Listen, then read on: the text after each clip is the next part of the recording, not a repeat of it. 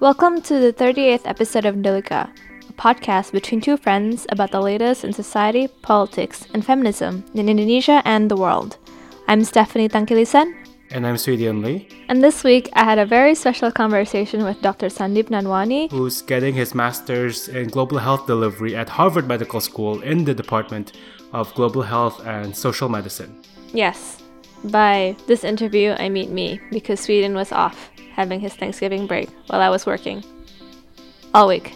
Stephanie and Sandeep talked a lot about Sandeep's motivations behind being a doctor and his work um, with the displaced communities in Indonesia, working with marginalized and invisible voices, in particular the Waria community. Which is often translated as transgender women, but me and Sandeep talked about how it's more nuanced than that. Oftentimes, uh, Warias, which literally means wanita pria or man woman, are born male but present themselves as women and have no desire to transition. Stephanie and Sandeep talked about some really great topics and issues that we feel like are often not featured enough in mainstream media and you know we're really humbled and grateful to Sandeep that we can share the stories of the Waria and the story of the work that he does and we're also really excited to feature him as an incredibly inspirational and amazing young Indonesian who's doing really good work and we're super excited to have him on this episode.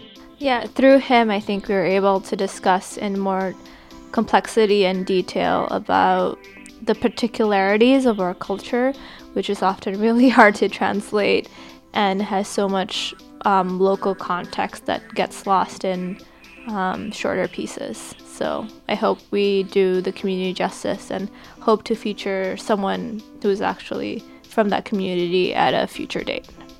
So here's to it.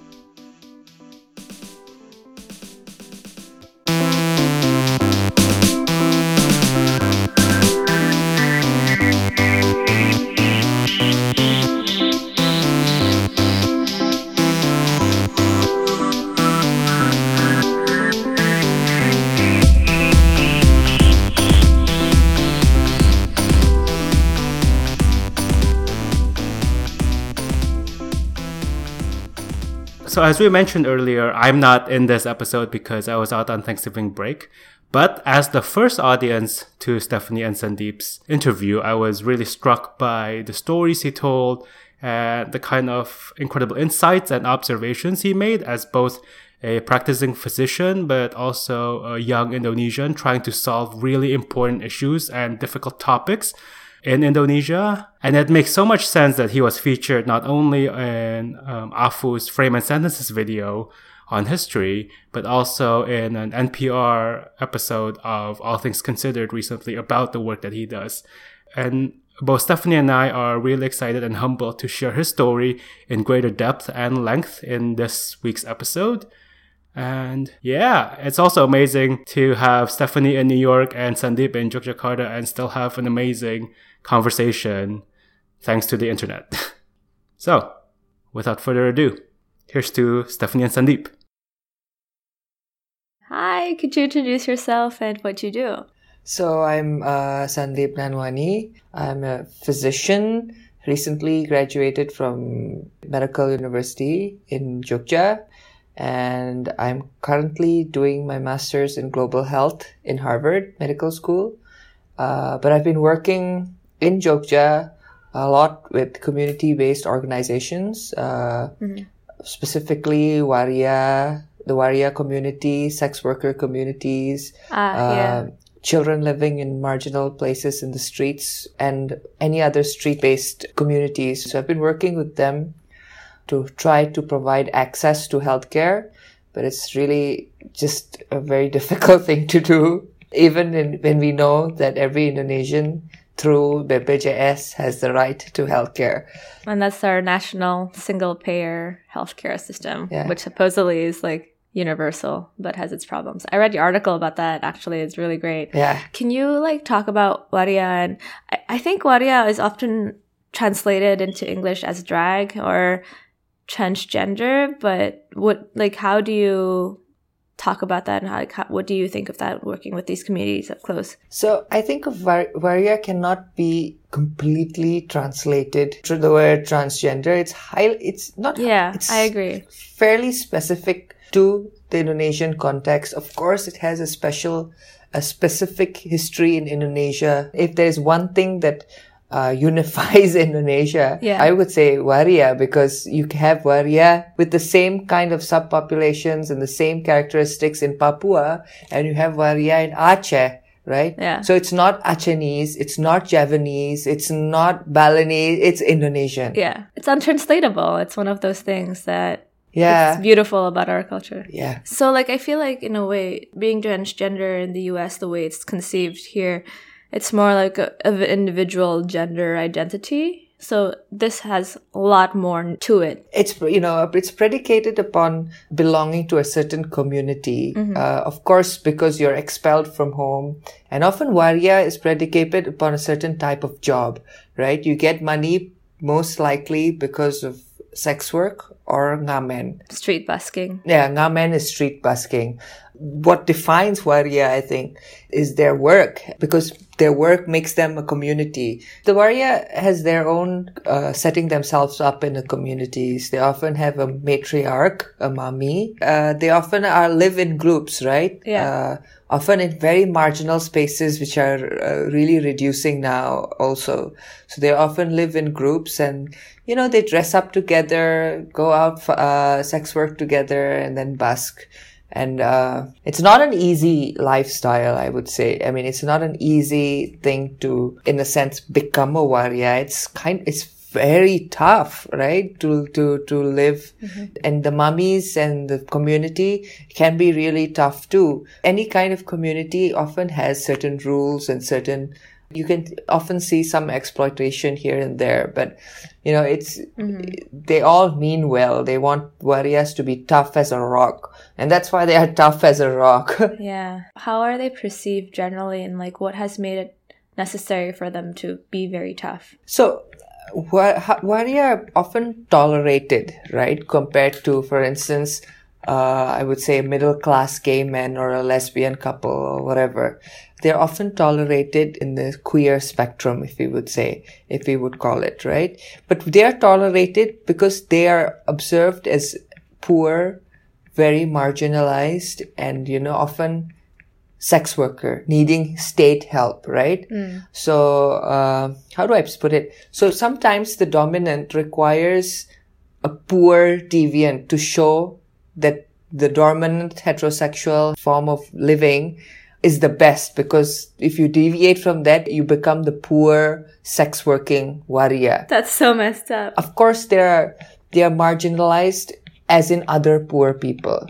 In cities that are increasingly uh, urbanizing, they're often marginalized, people like not allowed to busk and informal economies are starting to like be pushed down by the state, right? So like sex work is also starting to be illegal and that's like their main form of what defines them. So Yeah, cause it's kind of like the racism yeah. the white needs the black to be white, Oh my god. right? You need the other to be white. It's kind of like that, I feel. Uh, so that's why they're fair. Yeah, because sometimes I feel like Western media like portrays waria as a sign of uh, Indonesian tolerance, but when you put it that way, it's also there's a cynicism to it too.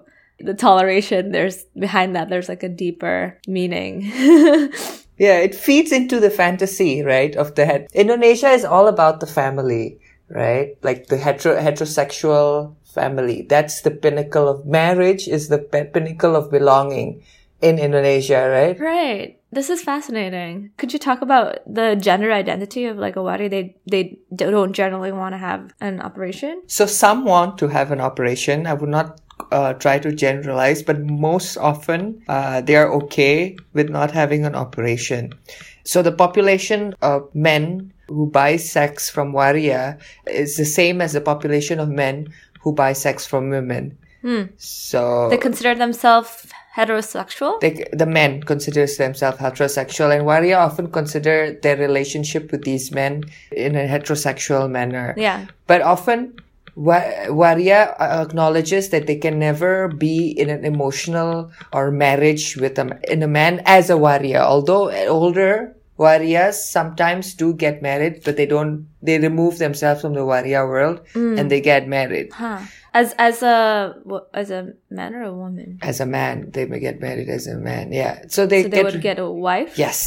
So often Waria also have young gay men partners called brondongs. Oh yes. who they the take who, who yeah who they take care of uh you know materially buy them food. They are extremely caring people really really caring people. They really take care of their brondongs buy them food cigarettes uh whatever you whatever they ask. And then they are gladly happy when the brondong is bro- uh older to marry the brondong off with another woman.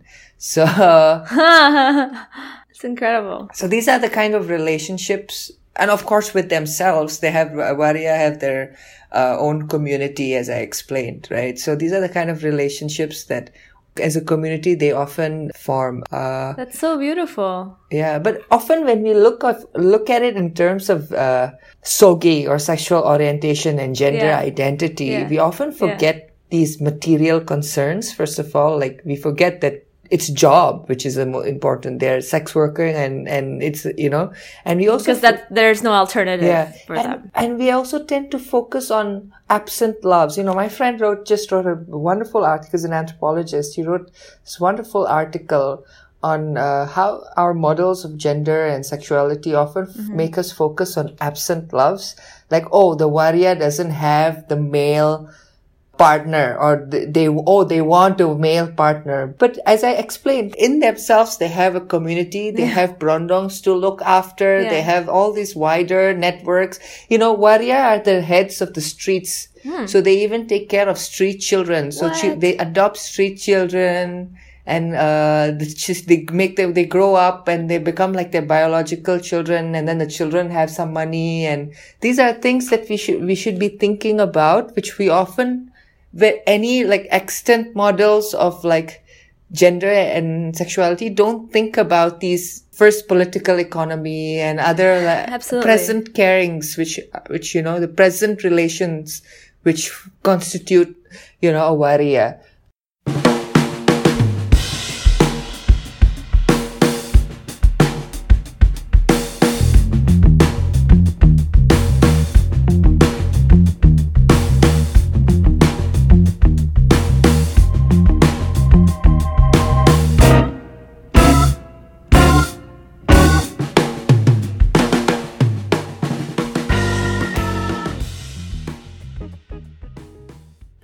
really fascinating, and I can talk about this so much further. But I want to get into you. yeah okay Uh, yeah, like what in, what made you interested in this work, and like what made you get an MD in the first place, and eventually end up where you are now? So what made me get an MD in the first place was my mom died of cancer uh, when I was in high school. I'm so sorry. Yeah. So when I was in high school, my mom died of cancer.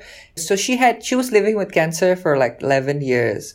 So my whole childhood has been no, every summers going to India and staying in the hospital. Right. So that has been my summers for childhood.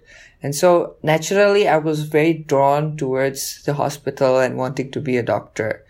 Then I entered medical school after my mom died. Yeah. And, uh, yeah, in medical school, I just loved the science. Uh, but what made me interested in working with Waria first and then Waria brought me through to other street children's, to sex worker and men- now mental illness is all through them. Uh, was I met this one Waria patient in a, in a emergency room. Her name was Eka. She had rectal cancer, uh, HIV and very difficult conditions.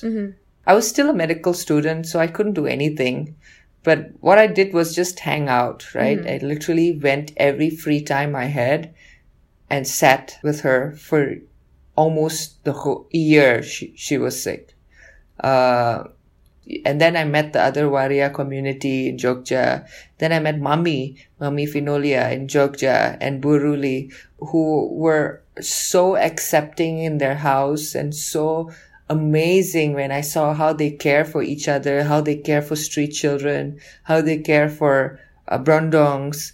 And I instantly fell in love and I instantly said, let's do something and we should help and I've been there ever since. Yeah. And then they brought me to, you know, Waria say, oh, my street child, my, my child who is a street children, uh, is pregnant. Uh, what do I do? Then I did the whole street children thing. And then the, because of the vagrancy law, Warias and street children were caught and brought to these camps. So I went to these camps and I saw that almost 80% or 60, no, 60% of people who are caught in these camps have severe psychotic illnesses, severe schizophrenia. That's what brought me to schizophrenia. So it's been very organic in that sense. Uh, Could you describe the condition of what that institution is like, what that place is like? yeah. So camp assessment, it's called. Camp assessment is a place where all the vagrants are Vagrants is like any gelandangan. It can be translated to gelandangan and kepengemis, often uh, called gepeng. Gelandangan, gelandangan and pengemis. And vagrants can be Indonesian. and their Indonesian- acronyms, right? Acronyms. are the best. so good.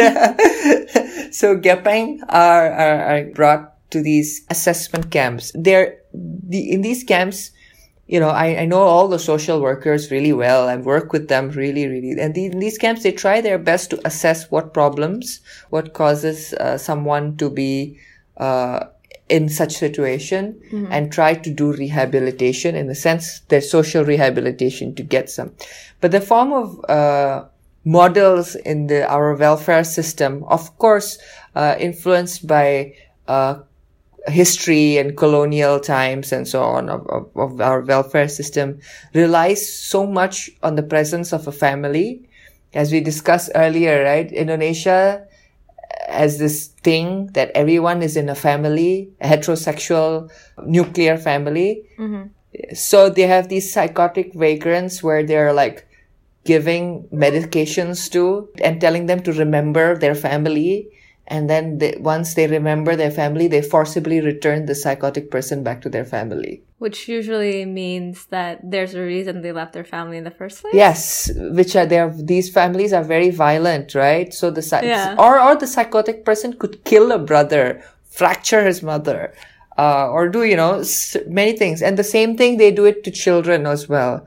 Like uh, because children also come to the streets because of violent families, right? Oh man. So, so my research now has been like, okay, you return to your families. This is what happens in the families. You know, so I've been looking at and trying to critique the family. That's, that's in a sense, uh, yeah. How what are what's your experience with the authorities? Are they open to criticism? What's their mindset like? they're extremely open to criticism. So I often, uh, get a bit, get into friction with activists in Jogja because I work with the state. Mm-hmm. I completely work with the mm-hmm. state despite knowing that they're violent. Mm-hmm. Uh, I work with the state for a reason because they are the ones who are going to provide me insurance. They are the ones who are going to provide me healthcare costs, right? For people who are extremely sick, who spend like ratusan juta or hundreds of millions in rupiah in ICUs, in hospitals. So I have to work with the state. And I think there, as I said, why we are in the position we are in is often if you ask a social worker, if you ask a person in Dinas Sosial or the social welfare ministry, uh, or the, you know, the provincial social welfare office, they often will say it has always been like this. They often will say, I don't know why it is like this. And they often know the problems, but it has always been like this. So I, I, I think we need to look at history more carefully and why our ins- we have social institutions like that Yeah. is often because of a complex history. You know, Indonesia was colonized, right? So it has a certain understanding of welfare because of its colonization. Oh, so many questions that I want to ask in what you said. There's so many good things. Um, so one thing is like you work with authority to kind of try improve the conditions for people, Yes. Um, yeah. And they're somewhat receptive to it sometimes, and Yeah. right, Yeah. And you have you're in friction with activists because of that. I'm not com- in complete friction with activists in the sense they don't hate my guts, but of course, uh, they, they do. Yeah, no, Uh, I mean, they do. I understand. Waria have taught me one thing. They often will also work directly with the state for state welfare. So I've learned from their models to extend it to other things. And, uh, you know, I don't want to romanticize poverty. And I often have friction hmm. with activists because they want, they're against the law, the vagrancy law, as it's like catching people in the streets and not allowing freedom in the streets and so on. But I also, I want to think a bit more in depth. I don't want to romanticize living in the streets also. You know, we should just ask what people want instead of assuming what they want. and people may want different things. And, uh, it has always been a, a, a key lesson of mine, which I, I always thank the Waria for, to always be able to manage the state and state workers and the community needs receiving care and try to manage to listen to both. Going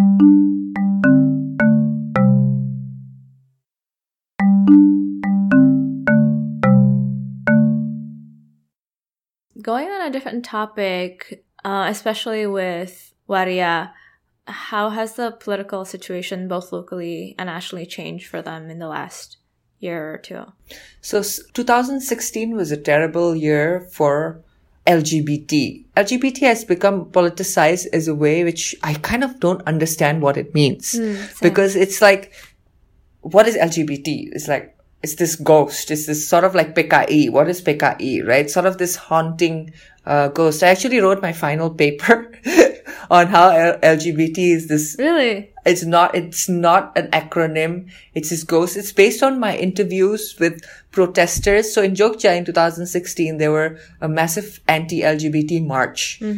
Huge march. And so i interviewed some of those people who joined the march and i asked them so what is the threat? Why are you like you know walking down the street marching awas bahaya or beware of the danger of lgbt uh, why are you doing that? And they're like, oh, LGBT is this latent threat that can be in anyone. Our children can have it. This person can have it. Can be in anyone. And then I said, but isn't Waria like you give money to, you know, because the next day after, after the protest, I see someone with the same jacket giving money to Waria. So I asked the guy, like, isn't, he's like, oh, Waria and LGBT is different. That's what he says. Yeah. Yeah. And so I kind of think of it as the same way as well. Because LGBT is not even gay, not even transgender, not even, it's this LGBT. If you look at newspaper articles, apakah kamu LGBT? That kind of like, it has occupied a political position of the PKI, kind of like the communist, like the drug trafficker. You know, because Indonesia suffered 32 years of autocratic rule in which everybody was socialized to be suspicious of themselves, Yeah. right? They were socialized to be suspicious. Am I PKI? Am I not PKI? Am I LGBT? Am I not LGBT?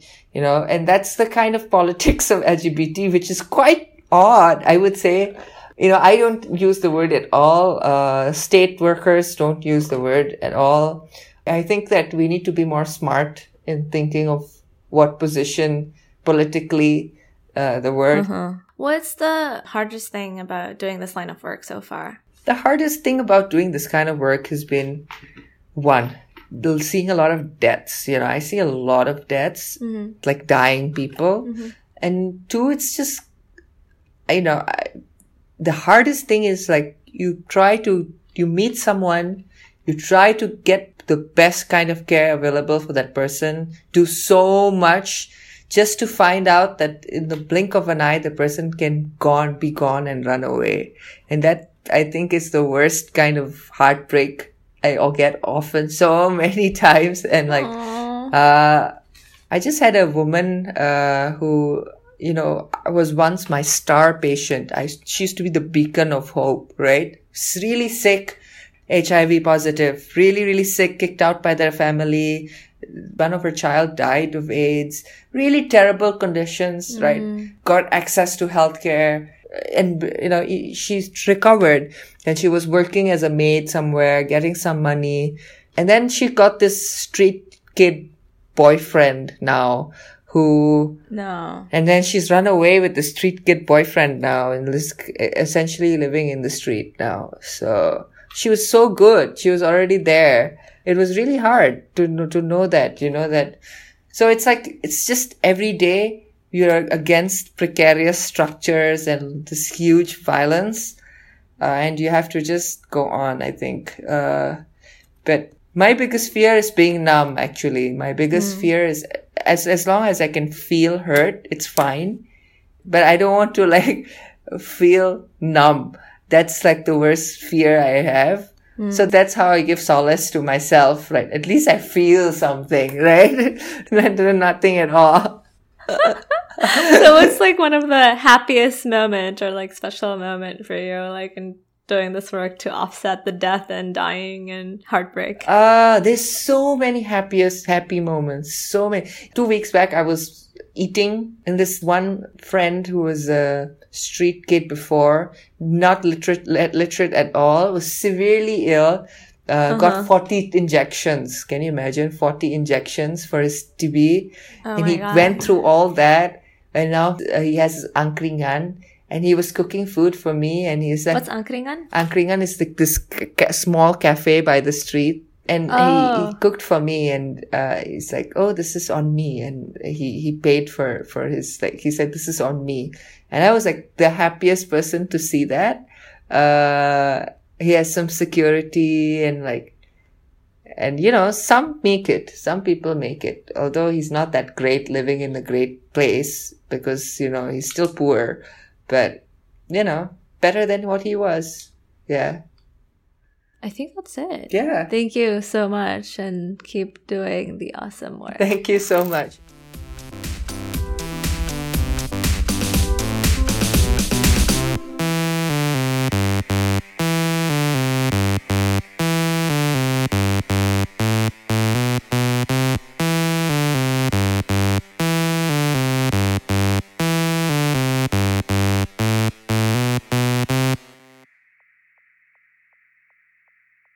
Thank you so much for listening to this episode. You can find more information and resources of whatever we talked about on our website, deolica.id. Music credits to John Dealey, Lee Rosevelt, and of course, Broke for Free. If you like what you hear and want to support us, please review our podcast on the Apple Podcast app or whatever app you use to listen to your podcast. And please share our podcast with your friends. It's the best way to spread the word about Dialogica. If you want to get more involved, we'd love to hear from you. Our email is dialogicapodcast at gmail.com or just shoot us a message on our Facebook page. You can also find us on Instagram, YouTube, SoundCloud, and our Twitter. Please follow us on these various platforms.